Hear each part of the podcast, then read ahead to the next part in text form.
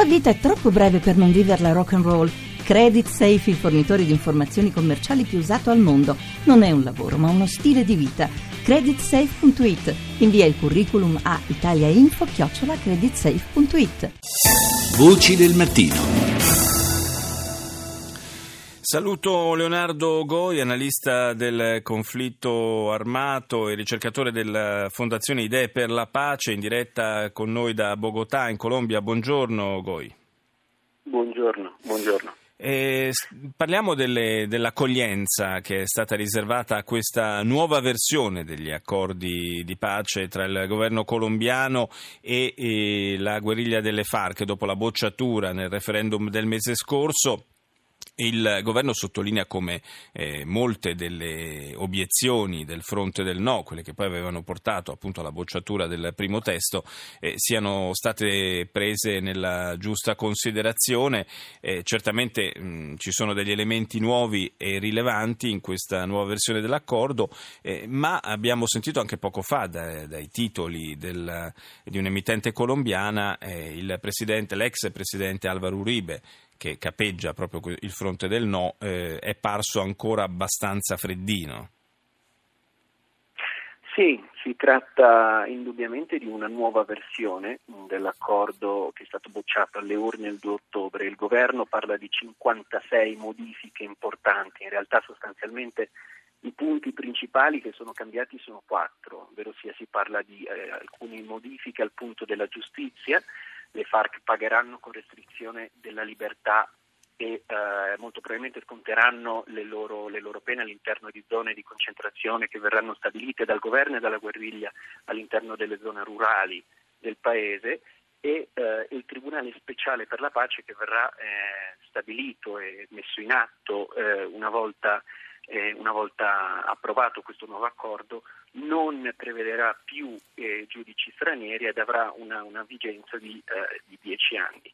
Per quanto riguarda la partecipazione politica delle FARC, ehm, diminuiscono i fondi statali per il partito delle FARC da un 20 al 15% e viene anche ribadito il fatto che le FARC non potranno presentare candidati nelle 16 nuove circoscrizioni che verranno stabilite nelle zone più, più colpite dal, dal conflitto armato. Ci sono altri due punti fondamentali. Il primo di tutti è il fatto che le FARC si impegnano a dichiarare i beni in loro possesso e a usarli per ricompensare le vittime. Sì. Questo è un punto fondamentale perché Ovviamente le FARC eh, hanno, hanno tratto grande parte delle loro ricchezze dal narcotraffico e dunque questo sarà è un punto che è stato ventilato e annunciato dalle FARC prima ancora che venisse bocciato la prima versione dell'accordo, ma che adesso si diventa in un certo senso esplicito.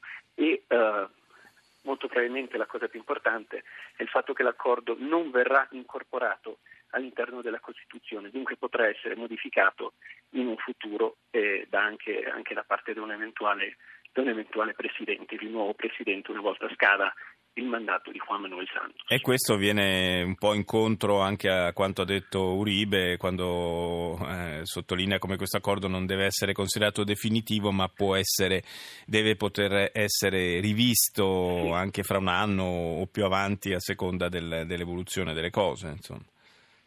Sì, va detto che però Uribe ha ragione in due punti fondamentali, nel senso che queste sono quattro cose eh, abbastanza significative che sono state cambiate all'interno della nuova versione, però Uribe e eh, l'opposizione e i membri del, della campagna per il no hanno ragione quando dicono che l'accordo non cambia in due punti fondamentali, e cioè non ci sarà il carcere, non verranno previste pene eh, che, che, insomma, che includano eh, pene di carcere per i guerriglieri che collaboreranno con, con la giustizia e anche i guerriglieri che si sono macchiati dei crimini e dei delitti più atroci all'interno degli ultimi 52 anni di conflitto armato potranno partecipare alla vita politica e dunque stiamo parlando anche e soprattutto dei grandi capi delle FARC. Si andrà a un nuovo referendum su questo accordo?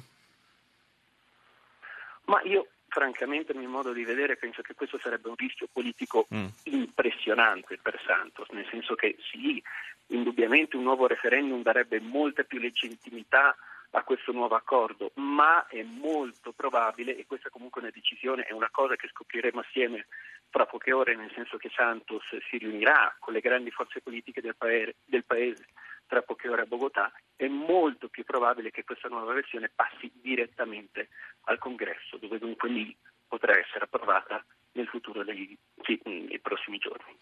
Grazie a Leonardo Goi per essere stato in collegamento con noi da Bogotà.